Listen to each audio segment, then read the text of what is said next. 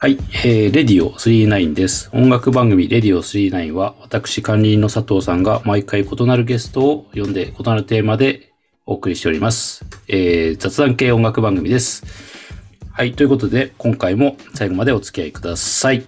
ということで、今回は先生でございます。はい、どうもこんばんは。あー、こんばんは。で、今日はね、一応2周年ですよ、番組。おー、いや、これも一重に、あれですね、あの、聞いてくださる皆様の、ね、ご感想とかコメントがなければ私も多分やめてるかもしれないという、当番組ね、2周年、はいこれからも頑張っていきたいと思いますけど、その2周年にふさわしい今回のテーマは、えー、ミシェルガン・エレファント気候の会です。うわー、いや、ついにね、ついにおねー、と、とうとう、おーこれをやってしまうんですか。ついに、もうこれをやることによって我々また、あれですよ、えー最終回に向けて一歩踏み出すわけですけれども。 いや、もう、俺、これやったら土に帰ってし まう。戻っちゃいますか、もう、大地に。その可能性はありますね。じゃあ、じゃあ、えーっと、今日はまあ、曲数足りないかもしれませんけれど、まあ私よりね、先生の方がヘビーに、ミッシェルは多分はま、沼ってきてると思うんで、まあ、そうですね。うん。かくいう私もでもやっぱり、どんずばでやっぱり多感な中学生時代にうん聞いて影響は受けておりますので、まあその辺のところも語りつつ、えー、アルバムレビューもあり、先生の。おうそして、えーミッシェル聴くならやっぱこの曲おすすめだよねみたいな話をまあちょっとしていければいいかなというのもあります。はい。もう長え夜になりそうだ。長い夜になり、 そうですね。体力の続く限りというところで、えーやっていきたいとは思いますけれど、私もね、一応ね、今日の、だいぶね、ミッシェル遠ざかってたんですよ。 うん。なんで、一応予習ということで、えー今更ですけど、2003年の、えーうんマッカリメッセのラストライブの DVD 見てきました。おー。ワーリングなんかさモーターズ・ゴー・ラスト・ヘブン。あの、うん最近、あれだよね、あの、映画館でそれ流したりとか、そういうイベントもあったりしたんだよね。あ、そうなんだ。映画館で大音量で見たらこれもいいでしょうね。で、あ、だろうね。うん。あの、今回ね、そのなんだろう。改めて、ミッシェルって聞いてみて、なんかこう、わ私の中で違う価値観も目覚めましたね。ちょっとその辺もえおごう説明できればなとなるほど。思います。はい。じゃあ、じゃあ、じゃあ、じゃあ、早速行く前に、何でしょうか。えーっと、本当に簡単でいいので、はい先生、概要っていうか、ミッシェルの概要みたいなのってちょっといけますミッシェルの概要ミッシェルがエレファントというバンドの概要。じゃあ本当に簡単に言うよ。えっと、ミッシェルガ・エレファントとはうん、ロックンロールバンドです。あー、いや、そういうことですよ。もういいぞ。そこれ それ以れ外以ない上よのね他。でもないだろおじゃあ概要終わりということで。 じゃあ次のテーマいきますよ。早速もおうういいよ一つテーマ終わりましたので、う。概要。おうおうおうあなたのミッシェルはどこからいきましょうか俺はねうん、アルバムで言うとチキンゾンビーズ。えーっと、サードアルバムですね。サードアうルバんえー1997年発売のサードアルバム。で、はい曲で言うとねうん、バードメンとゲットアップルーシああ、これはその2大シングルを収録してる。ー。そうそうそうそう、どっちも入ってんだけど、え、で、えーこう、どういう、あれ、いきさつというか、経緯で出会ったんですかチキンゾンビーズは。多分ね、最初はラジオだと思うんだけど、おお。やラっジオかなんぱかりでここに来てラジオやはり。うん。あの、ミシェル・エレファントっていうのを聞いて、うん。うわ、かっけえなって思って、うんで、あとね、やっぱ欠かせないのがね、ラジオで最初出会って、ミシェル・エレファントってかっこいい人たちがいるぞって思った時に、うん。ヘイヘイヘイに出たんだよ。ほうほうほう。へへへへへミュージックチャンプ。ダウンタウンのやってた。うん。動いてるミッシェル・エレファントを見て、もう俺、その時にはもうさ、ミッシェル・エレファントってかっこいいからもう見たいなと思って、うんあの、ビデオに撮ったのよ。おう擦り切れるぐらい見た。おほほほ。テープがね。うん、もう、めっちゃ見てさ、うん。で、それ、それやってたのもバードメンなんだけど、うん。バードメンからハイチャイナに移る途中でブツって切られるんだけどっていう、そういうところまで見てるんだけどね。おお。んで、それ見て、やっぱミッシェル・エレファントかっこいいなって思ってうん。いたんですよ。うん。で、あの、なんか用事があってね、あの、えー仙台駅前に、あはいの俺、あの仙台市の中でも田舎出身だから駅前に出るってちょっとしたイベントなんだけど、おう駅前になんか用事があって行った時に、うんあの、駅の、駅ビルに入ってる CD 屋さんで、ミッシェガルファントの CD を見かけて、うん。あ、これ気になってるミッシェガルファントの CD だっつって、おうかわいいですね。その時に財布を見たらね、う。うんうん。ちに、俺おじいちゃんと東京だったから、うんお。じいちゃんおばあちゃんと東京だったから、うんおじいちゃんがね、うん。髪切り代って言って時々定期的にお金くれたんだよ。髪切りないと散髪代ってことですかそうそうそうそうそうそう。これでかそこへ行きなさいって。おおおじいそちゃのん。特話代が財布に入ってるから、うん。俺は髪伸びてもいいからこれを買おうっつって床屋代で買ったの。おチキーンちょうどぐらいですよね、多分散髪代とアルバム1枚ってね。そう。でそれを持って帰って、あの、愛話の CD プレイヤー出で、ました。 最近よく登場する愛は。あの、電球ルームを聞くために買った愛話愛の CD はね、CD プレイヤー。こっちに、あの、スピッツを聴きっていうやつが、次にあの、ミッシェル・ガルフォンを聴くために使われたってやつなんだけど、おーでもミッシェルを聴いた結果、相葉を、あの、物足りなくなって、ケンウッドのコンポを買うことになる。あ、マジだ。マジか。 やっぱ音が物足りなくなっちゃったんだ。ねえもっといっぱい聴きたくなったんだよね。あの、このちっちゃいスピーカーじゃなくてっていうね。あー音響にこだわり出した中学生が。うん。で、このミッシェル・ガルフォンと聞いて、俺それまでの間にもさ、スピッツは聞いてたから、うんあのスピッツに憧れて、あの、ギターは買ってたんですよ。はいはい。でまあ、あのスピッツの回でも言ったんだけど、アコースティックギターを買えばいいところを間違ってクラシックギター買ってるわけですよ。あー詳しくは、あの、スピッツを気候の回を、えーお聞きくださいですね、詳細は。 で、クラシックギターはあったんだけど、ミッシェル・ガルフォンと聞いて、こんな、こんなもん弾いてらんねえと、エレキギターが欲しいと短かったですね。でもでもね、スピあのー、エレキギターじゃなくて、その、えっと、クラシックギター買ったの中1ぐらいだと思うんだけど、うん。多分中2の冬とか、そんぐらいだったと思うんだな、あの、エレキギター買ったの。おううん。で、あのね、バッカスっていう、ちょっと、ちょっとしたあの、うんと、なんだろう、国産メーカーのフェンダーじゃないんですよ。フェンダーじゃなくて、国産メーカーの、なんか、廉価版のブライアンっていう、うんブランドのあのテレキャスターカスタムモデルで、うんあの、安倍太と同じ色のやつを買ったのが、もう、ロックンロールの始まりですよ。ロックンロールの始まりですそのか。調子で言ったらちょっと日付またぐぞ。 じゃあ曲に行きましょうかうん。長くなりそうなんで、じゃあちょっと一旦曲に、先生のね、じゃあ、えー数ある好きなミッシェルの曲の中から、思い入れのあるね、今日は4曲お互いに選んでますんで、早速2曲いってみましょうか、じゃあね。ただ、あの、聞く前に言いたいのはね、うん。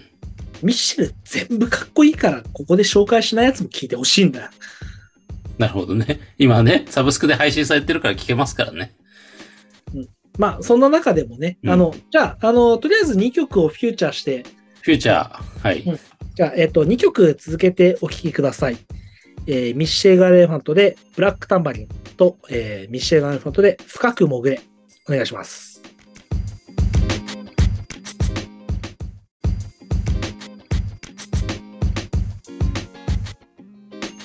はい、えーお聴きいただきました。ザ・ミッシェル・ガレーファントで、えーブラックタンバリンと、深く潜れでした。このね、ブラックタンバリンのね、うん。聞きどころとしてはですね、うん。あの、めっちゃフィールグッドなんですよね。ああ、ドクターフィールグッド。パうパブロック感が溢れる感じですよ。ーん。ででででででとか、あのリフもそうだしさ、はいはい。チャーチャーっていうあの、パッティングもそうだしね。うんうんうん。めちゃめちゃあの、パブロックって感じがする、本当ミッシェルのルーツを感じられる曲だしですね。うん。あともう一つでこれ選んだ理由がですね、あの、収録前にちょっと、うん、管理人さんとお話ししたんですけど、はい。ミッシェルがメジャーデビューをする前に、うんあの、インディー版でですね、ライブアルバムを出してるんですよ。あの、マキシマム、マキシマム、マキシマムっていうあライブライブアルバムが出てて、うん。あの、そこでもな、ブラックタンバリンが入ってるんですけど、うーん、ちょっとバージョン違ったりするのかね、やっぱり。ね、若干違うっていうのとね、その時はね、まだ安倍太加入前なんですよ。うーん。レアな音源で、あの、安倍太加入前と加入後でね、あの、やっぱ変わるなっていうのがわかる。あの、加入前のね、このアライブアルバム僕好きなんですけど、うんうん。この時はね、やっぱね、まだね、あの、一発のパブロックって感じなんだけど、うん。この先を感じさせるようになるのが、やっぱ、安倍太のね、カッティングと、その、なんでしょうね、グルーブなんですよね。これやっぱ安部太さんの入る前のギターの志賀健一さんっていうのはそ、そんなにカッティングはしてない感じですかそれでもあ同じように結構してるんですかおー聞いたことないけどね。かなりね、カッティングがね、上手な方だなと思いますよ。今、何されてる方なのか分かりませんけど、音源 そうですね。何されてる方かはわかりませんね。今は分かんないけど、あのね、やっぱね、ウィルコ好きな人のギターなんだなっていうああー、感なるほどね。うんだから。チャカチャカはしてるわけだ。じ。作っちゃ、土ゃしゃとかね、あの感じの感じとかも分かるし、あと。うん。で、あともう一曲の方の、あの、深く潜れお送りした方ですね。あ、これは僕も最初入れてたけど、やっぱすごいいい、かっこいいですよね。これかっこいいよね。これはやっぱさ、うんパブロックではないよね、もうすでに。うん。っていうとこなんだけど、あの、アルバムで言うと、これ、あの、ランブルっていうね、シングルコンピレーションなんですけど、うん。うん。これには入ってるんですけど、まあ、もともとあの、ランブルって、このアルバムはあの、3つのシングルを1つにしてるアルバムなんですよ。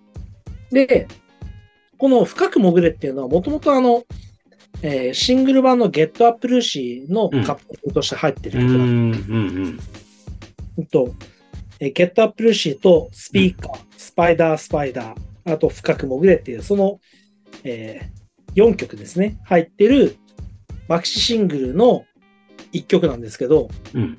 これ聞きどころとしてはですね、うん。あの途中でハウリングの音とか入ってると思うんですけど、うん。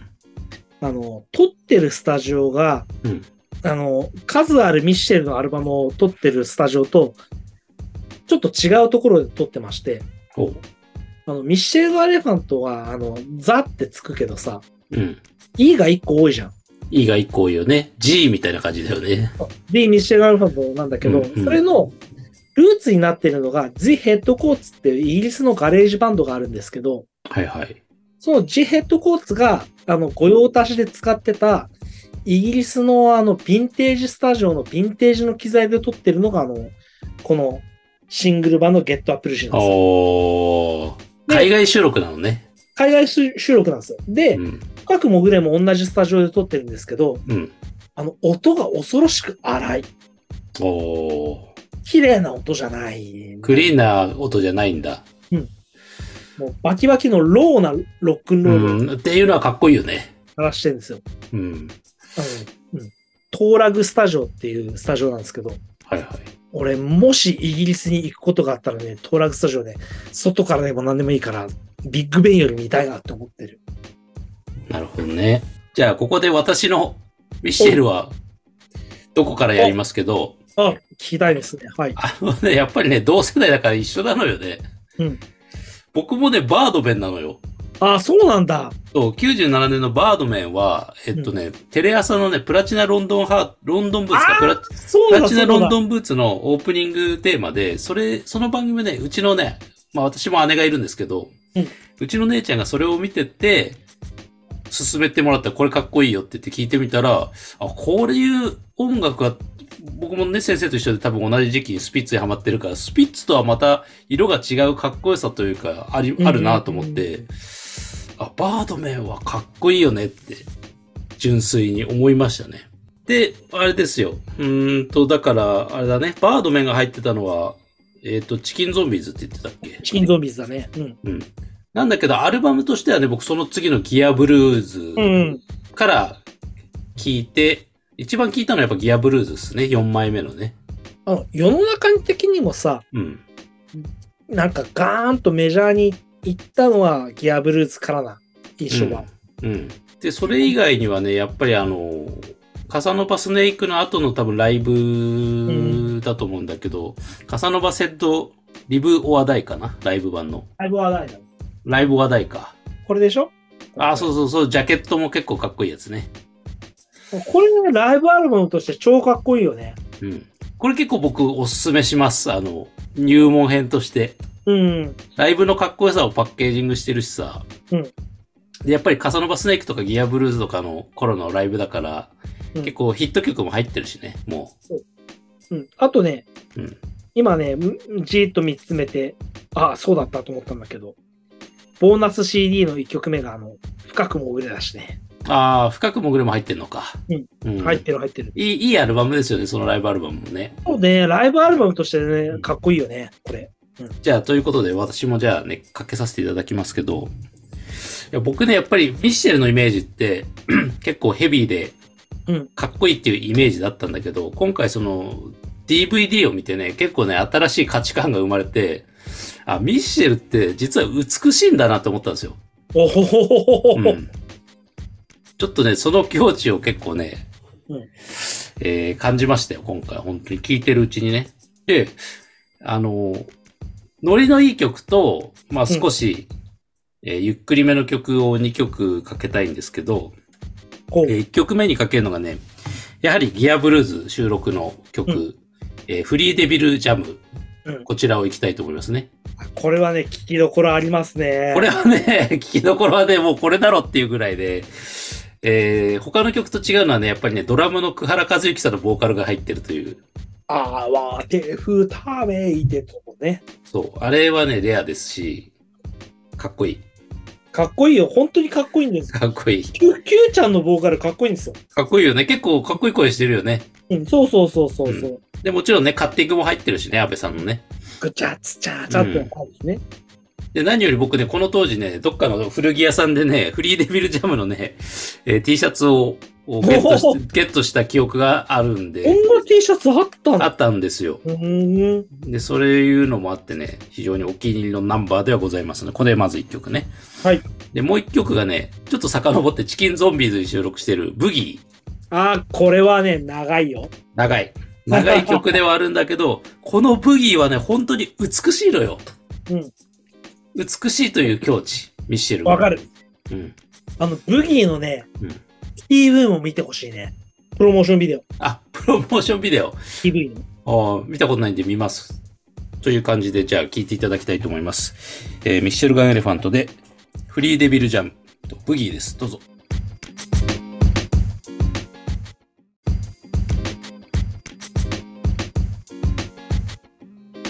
はい、えーフリーデビルジャムとブギー聞いていただきましたけど、やっぱブギー美しいです、これ。美しいね、このあのね。うん。あの、やっぱパブロックの頃と曲の作り方も違うよね。違うね。うんそんなまあ有名な曲ではないですけどね、ブギーもね。あそのうだね代表曲ではないけどね、うん隠れた名曲的なね。長いからね。長いからね、8分17秒あるからね。でね、これね、アウトロっつうかさ、終わり方とかもさ、なんかもう、なんだろう。実像が砂になっていくみたいな、そういう感じの終わり方するわけですよ。おお、それはね、それもね、聞きどころですよね。うんなかなか難しい表現を先生もするようになりましたね。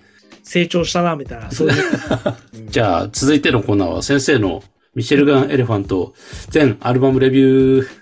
あの、まあ、ちゃちゃっとじゃあ、なんうんか簡ファ単ーにスいトこかう、らね。ファーストからね。でえっ、とあの、このアルバムがやっぱりなんていうんですか、入門編としてはおすすめみたいなのも上げてもらえると、まだ聞いたことなくてこれから聞く人とかはいいかなと。あなるほどね。うん。えっとですね、じゃあ、ちゃちゃちゃちゃっといきますよ。はいよ。えーファーストアルバム、カルトグラスターズ。うんえ。ーこれ、えーっと、ファーストアルバムです。はい。ロンドンレコーディングです。はい。デビュー曲とか入ってます。はい。印象はどうですか印象は。えっとね、プリミティブ。もう、なんか、原始的っつうかさ、あー、なるほどね。うん。はい、ネクスト。ネクスト。えーっと、どこ行ったえー、ネクスト。セカンドアルバム、ハイタイム。よ、来ました。はい。これね、うーんとね、ここのアルバムから、うん。えっと、日本のスタジオでレコーディングすることになるんですけど、おー。あの、音もね、すごくいい。うん。で、このアルバムに関して言えば、俺中学生の時にこれ聞いて思ったのは、動体視力のアルバムだと思った。あの、凄まじいスピード感なんだけど、解像度がめちゃめちゃ高い。聞いてみないとわかんないね。うんそれは聞いてみたらでも聞いてみたら今俺が言ったことわかると思う。おー。凄まじいスピード感とうん解像度の高さ。あー両方掛け合わせると動体視力のアルバム。なるほど。で、えっ、と、サードアルバム、えーチキンゾンビーズ。はい、97年、チキンゾンビーズ。あの、これ、アルバムとしては俺、一番好き。うん。出会いのアルバムっていうのもあるけど、うんとはね、いはい。うん。これはね、あの、トーラグスタジオで録音したゲットアップルシーって、あのね、うんシングルがあったってさっき話したけど、それの影響もあるんだと思うんだけど、音がね、結構荒いんですよ。うん。でもね、その音の荒さがね、いい感じになってる。ああ。かえってそれがいいと。それがいい。うん。えっ、と、その次が、はい、じゃあ、ギアブルーズ。 4枚目、ギアブルーズ、98年。はい。えっとですね、ここからですね、ミシガンエレファントはですね、大文字表記になります。あ、それまで小文字うん、小文字。こおお。こから大文字になるんだけど、うん。あの、俺正直ね、こっから割とね、ミシテでね、ガラッと変わってるなって思ってるんですよ。うーん、それは音楽的に。音楽的に変わってると思うう。ん。あのね、ロックンロールっていうのも、ものをね、すごく対象化し始めたっていうかさ、うん。ステージに、あの、ドクロのマークとかが掲げ始められたあたりがこの辺だと思う。ああ。キングオブロックンロールたる自覚がね、 うん芽生えた。キングオブロックンロールたる自覚ですか。なるほどね。まあ、それがあの、うんこのギアブルーズ。よし、次に行くぜ。はい。えー、次が、バサノバスネークですね。 5枚目、2000年、カサノバスネーク。はい。いや、これはね、あの、ギアブルーズで結構ヘビーに行ったんだけど、うん。次どう来るかって思ったら、ヘビー、スピーディーとはまた違った方面の、あの、GT400。うん、ああ、GT400 いいですね。まあ、それがあの先行のシングルとして出て、まあ、まあ、新たな新機軸見せるんだけど、俺、かなりね、ルースターズだと思うのよ、このジャケット。このジャケットはルースターズのファーストのジャケットを多分意識してますよね。あの、ギアブルーズ以上にね。うん。まあ、だからまあ、まあ、ルースターズのを意識しつつなんだけど、うん。俺、この辺のやつかな。あのね、俺初めてミシェルのライブ見たの、うん。カサノバスネークツアーなんですよ。うん、まあ、その辺は含めてちょっと感慨深いあたりかなってあたりなんですけど、なるほど。そうろんそろ怪しくなってきたけど、カサンワスネークの次のアルバムってどれだロデオタンデムビートスペクターですね。あ、やっぱこれか。うん。うん。これはもうね、うん。息苦しさを感じるぐらいまで、あの、ロックの王様の道をね、うん。あの、歩んでいこうとしてるアルバムかなっていうね。なるほど。じゃあ次、えーっと、7枚目かな、もう。サブリナヘブン、サブリナヘメン、あ、これ、 2003年。うん。これは移籍したんだよね。そっからユニバーサルなんですかね、レーベルもね。だからこれもね、かっこいいんだけど、うん。なんで、ここれから、多分だけど、録音してるスタジオが違う。もうそれがいいとか悪いとかは置いといて。うん。あとはね、あの名曲、太陽は、太陽を掴んでしまったが、あはい。あ、はいはいはい。あと、まあ、全体的にビート感とかも重いよね。あの、うん。重さがある感じ。で、次のサブリナ・モーヘブンかな。これがもうラストアルバム。うん。ラストアルバムが実質的にはもうサブリナ・ヘブンでもう、多分終わってんだろうけど、うん。うん、なんか、それに入りきんなかったやつが入ってる感じなんだけどね。あ、そっか、扱いとしてはミニアルバムなんだね、これはね。まあね、6曲しか入ってないからね。うーん、そっか、入りきらなかった。だから、タイトル的にもちょっとつながりがあるのはそういう意味なんだね。まあ、あの、聞きどころとしてはですね、うん。あの、タトゥー事件があったあの、ミッドナイト・クラッション・ベイビーとかあ、あ、はいはいはい、はい。ズ・キャラクシー・レイズとか、その辺が入ってるのがこれですよね。うんうんうん。あとはね、夜が終わるっていう、あの、うんと、最後のみ、もう、ほんと、ミッシェルの最後を象徴するような感じのあの、静かな曲が入ってる。ああ、あそれちょっと聞いてみたいな。聞いたことないな。じゃあ曲に行きましょうか。いいよはい。先生の方からね。はい、じゃあ私は、えっ、と、2曲続けていかさせていただきます。はい。あの、ミッチェルの中でもね、あの、珍しい曲うん。をちょっと入れたいなと思って、はい。え1曲目があの、武蔵野エレジー、ね。これ何が珍しいかっていうとですね、えー、上野浩二がウッドベースを弾いてます。おお、それは珍しい。 うん。まあ、あの、ライブで見てもめっちゃかっこよかったんだけど、うん。その辺が聞きどころだっていうのと、もう一曲あの、えーソーダプレッシングっていう曲があるんですけど、うんこれシングルのあのアウトプレイズのカップリングですね。あまたなんかマニアックなところを来ましたね。うん。そしてしかもですね、これカバーなんですよ。えー、オリジナルはどうなったのオリジナルはですね、ボーイズっていう、あの、ザ・ボーイズっていう、イギリスのオリジナルパンク世代、ちょっと若干後、おお。 79年とかその辺うんうのん。パンクバンドの曲なんですね。あそうなんですね。さすが先生詳しい、その辺。これはね、めっちゃかっこいい。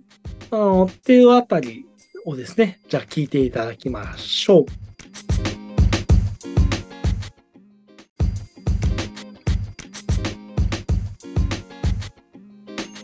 え、お聞きいただきました。えーザ・ミシェル・エレファントで、えー武蔵野エレジーとソーダープレッシングでした。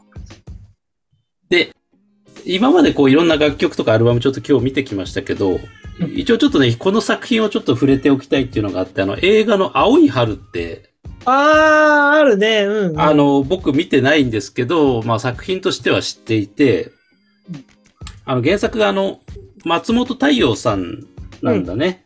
うんあの、ピンポンのねうん。で、監督が豊田俊明さんっていう、あの、以前、武藤さんがおすすめしてたあの、ナインソウルズっていう映画のあー、なるほどね。監督さんなんだよねうん。で、この作品中で結構そのミッシェルの曲が複数曲ね、使われてて、あの、赤毛のケリーとか、あ、赤毛のケリーがなんかメインテーマで、ね、あとドロップも。ドロップとか、うんまあ、さっき流したブギーとかね。なんか、うん、そういう印象はあるね、あの映画。うん。うん。松田龍平さんかなんか誰かが出てたような印象がありますけどね。ということで、もしなんかこう、映画でさ、こういうのも曲を聴くと印象もちょっと違ったりするから、うんもし映画の方が好きだっていうんであればね、映画から入るのもありですよ、ミッシェル。そうだね。うん。あの映画、うん、赤毛のケリーがすごくかっこよく響くわね。ああ、あとね、映画じゃないんだけどさ、うん。ミッシェルに興味を持った人はね、うん。俺おすすめしたい漫画があって、はい。バンビっていう漫画があるんですよ。うん。あのねそれはミッシェルも、あの、千葉祐介も、が、主におすすめしたりするんだけど、うん。いろんなミュージシャン、ロックミュージシャンもおすすめしても感じの金子敦のバンビっていう漫画があって、はい。なんかね、その辺もね、ミッシェルの世界観に通じるところがあるんで、もし興味持たれる方がいれば、読んでみてもいいかなっていう感じの。なんかそんなロックな感じの漫画なんですかね。ああ、もうロックな感じの漫画ですよ。おお。ちょっと調べてみます。見たことないんで。今度、あの、はい。足に聞きますから。これではい。ありがとうございます。じゃあですね、私の方もラスト2曲いきたいと思うんですけどよ、やっぱりね、あの、カサノバスネークは、印象深いというか、さっきのね、あの、カサノバセットライブはだいぶ大上が、る。ね、うん。これがやっぱり、カサノバスネークに収録されてる曲いっぱいやるんですよ、当時。まあもちろんそう。発売された後のね、時期のライブだから。なんで、カサノバスネーク結構好きな曲が多いんですけど、そういうのもあって。その中でも1曲目のね、デッドスターエンド。ああ、なるほどね。これをうんね、1曲かけたいですよ。で、この曲の歌詞でさ、俺の星には何もないけど、あの子がいれば宇宙の果てまでぶっ飛んでいけるっていうさ、まあ、すごいパンチラインがあるわけですよ。うん。やっぱこの歌詞かっこいいなと思ってね、僕。まあパンチラインだよね。好きなんですよね、この歌詞。もう一曲がね、同じカサノバスネークに収録されてるドロップ。さっきもね、ちょっと言いましたけど。このドロップはね、まあ美しいです、やっぱり。ミッシェルの中でも。そうだね。あの、美しいっていう話で言うとさ、うん。あのブギーとかと同じような路線の曲で、あそうだね、そうだね。長いしね、やっぱりね。えれれれれれってあの、三連符の美しさね。うん。で、これ、さっき最初に述べた2003年のマッカリメッセのラストライブの、ね、1曲目がドロップなんですよ。あ、そうなんだ。そう。うーん。まあ、どういう心境でこう、1曲目がこれだったのか僕はまあ、いろんな考察があるとは思うんですけど、うんまあ、ちょっとその辺は皆さんいろいろ考えてもらって。はい。ということで、じゃあお聴きください。カサノバスの1から2曲ですね。デッドスターエンドとドロップです。どうぞ。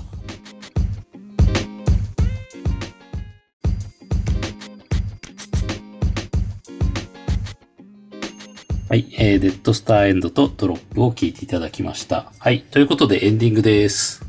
今日はミシェル・ガン・エレファント気候の会ということでお送りしましたけど、先生どうでしたか あのね、これはね一晩じゃ無理だよ。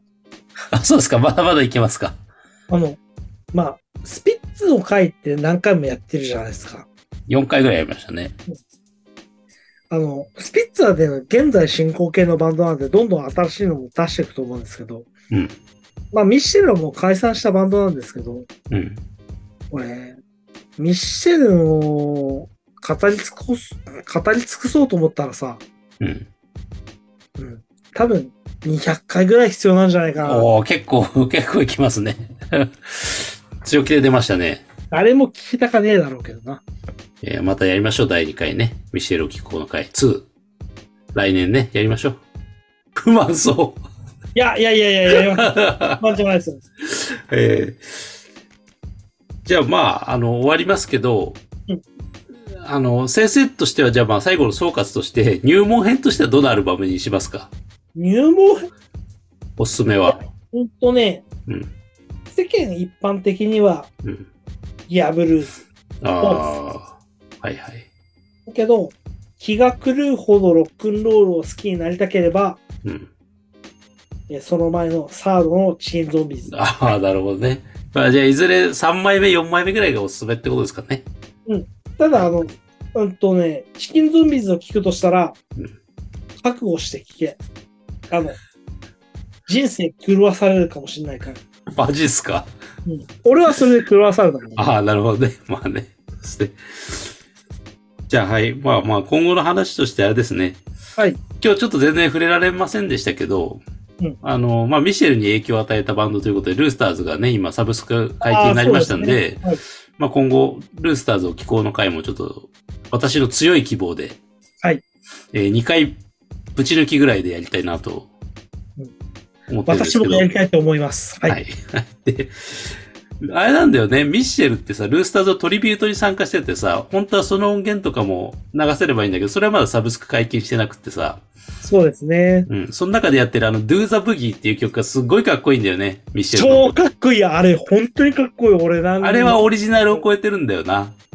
あれさ、う。。うんめっちゃかっこいい。俺、なんなら今ここで CD プレイヤーでガンガンかけたいぐらいかっこいい。かっこいいよね。はい。